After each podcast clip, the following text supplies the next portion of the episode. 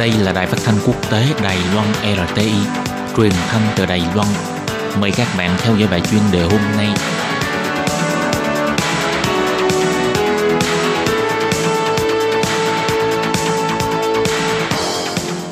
Thúy Anh xin kính chào quý vị và các bạn. Chào mừng các bạn đến với bài chuyên đề ngày hôm nay.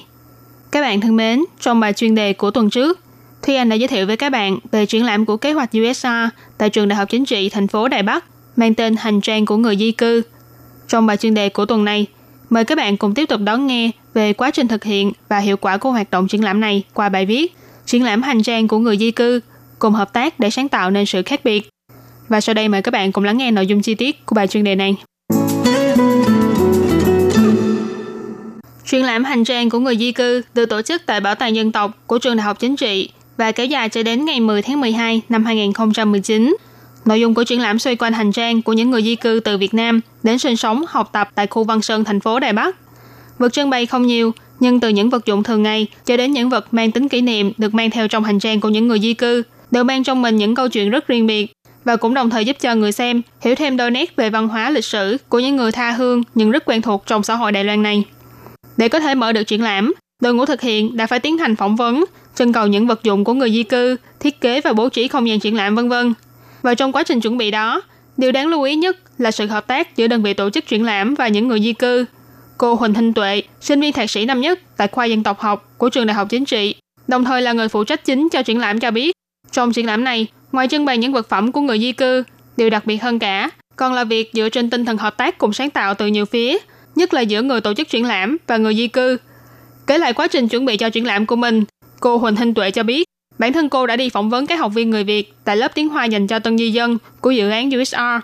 Tại đây, cô đã lắng nghe nhiều chia sẻ từ những người di cư, cùng thảo luận về vật phẩm mang theo trong hành trang và ý nghĩa của chúng đối với họ. Bất kể là vật phẩm phục vụ cho cuộc sống thường nhật hay đời sống tâm linh, chúng đều có ý nghĩa riêng đối với từng người và cũng phần nào phản ánh nét đẹp văn hóa độc đáo của Việt Nam. Và một điều thú vị là, khi hỏi các học viên suy nghĩ của họ về bảo tàng là gì, đa số đều cho rằng đó là nơi trưng bày những hiện vật lịch sử, là nơi để tìm hiểu về những gì trong thời xưa. Và họ không nghĩ rằng những vật dụng thường ngày của mình cũng có thể trở thành một phần của bảo tàng, có thể mang ra trưng bày và giới thiệu cho mọi người cùng biết về câu chuyện của riêng mình. Bởi vì lý do đó mà cô Huỳnh Thanh Tuệ đã nảy ra ý tưởng phá vỡ cách tổ chức triển lãm truyền thống để cho người tổ chức triển lãm và người cung cấp tư liệu hay vật trưng bày cùng hợp tác để sáng tạo ra không gian triển lãm đặc biệt này. Ngoài ra, cô Huỳnh Thanh Tuệ cũng đã đến phỏng vấn hai người già sống tại khu dân cư An Khang thuộc khu Văn Sơn, thành phố Đài Bắc để tìm hiểu về quá trình di cư, trốn chạy chiến tranh đầy gian nan của họ. Sau hai buổi thảo luận tại lớp học tiếng Hoa và những buổi phỏng vấn với hai cụ già, toàn bộ đơn vị tổ chức triển lãm, bao gồm kế hoạch USR, khoa dân tộc học, khoa ngôn ngữ và văn hóa Đông Nam Á của trường Đại học Chính trị, tân di dân và con em của họ trong khu vực, du học sinh người Việt Nam, đã thống nhất những vật trưng bày cũng như địa điểm tổ chức triển lãm và cùng góp sức để chuẩn bị cho triển lãm vô cùng độc đáo này.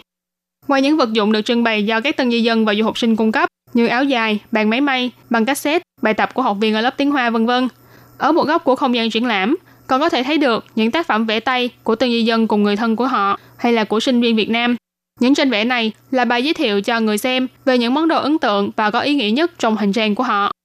Vào ngày khai mạc triển lãm, rất đông sinh viên của trường đại học chính trị đã đến tham dự và đương nhiên cũng có những vị khách quý, đó là những người đã chia sẻ câu chuyện của mình trong hoạt động triển lãm này. Trong lúc tham quan, nhiều người đã vô cùng hiếu kỳ với nhân vật trưng bày của hai cụ già sống tại khu dân cư An Khang. Vì thế hai vị khách quý này, từ một người xem triển lãm, hóa thân thành người giới thiệu, vui vẻ kể cho những người khách tham quan khác về câu chuyện lịch sử của mình.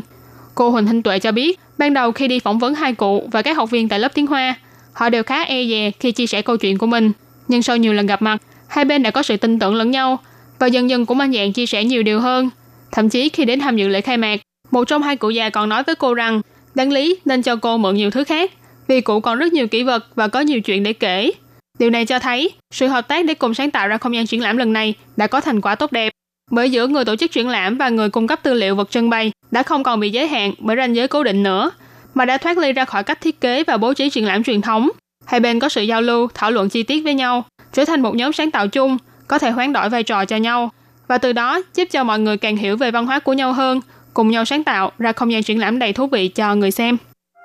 Các bạn thân mến, vừa rồi là bài chuyên đề ngày hôm nay do Thúy Anh biên tập và thực hiện. Cảm ơn sự chú ý lắng nghe của quý vị và các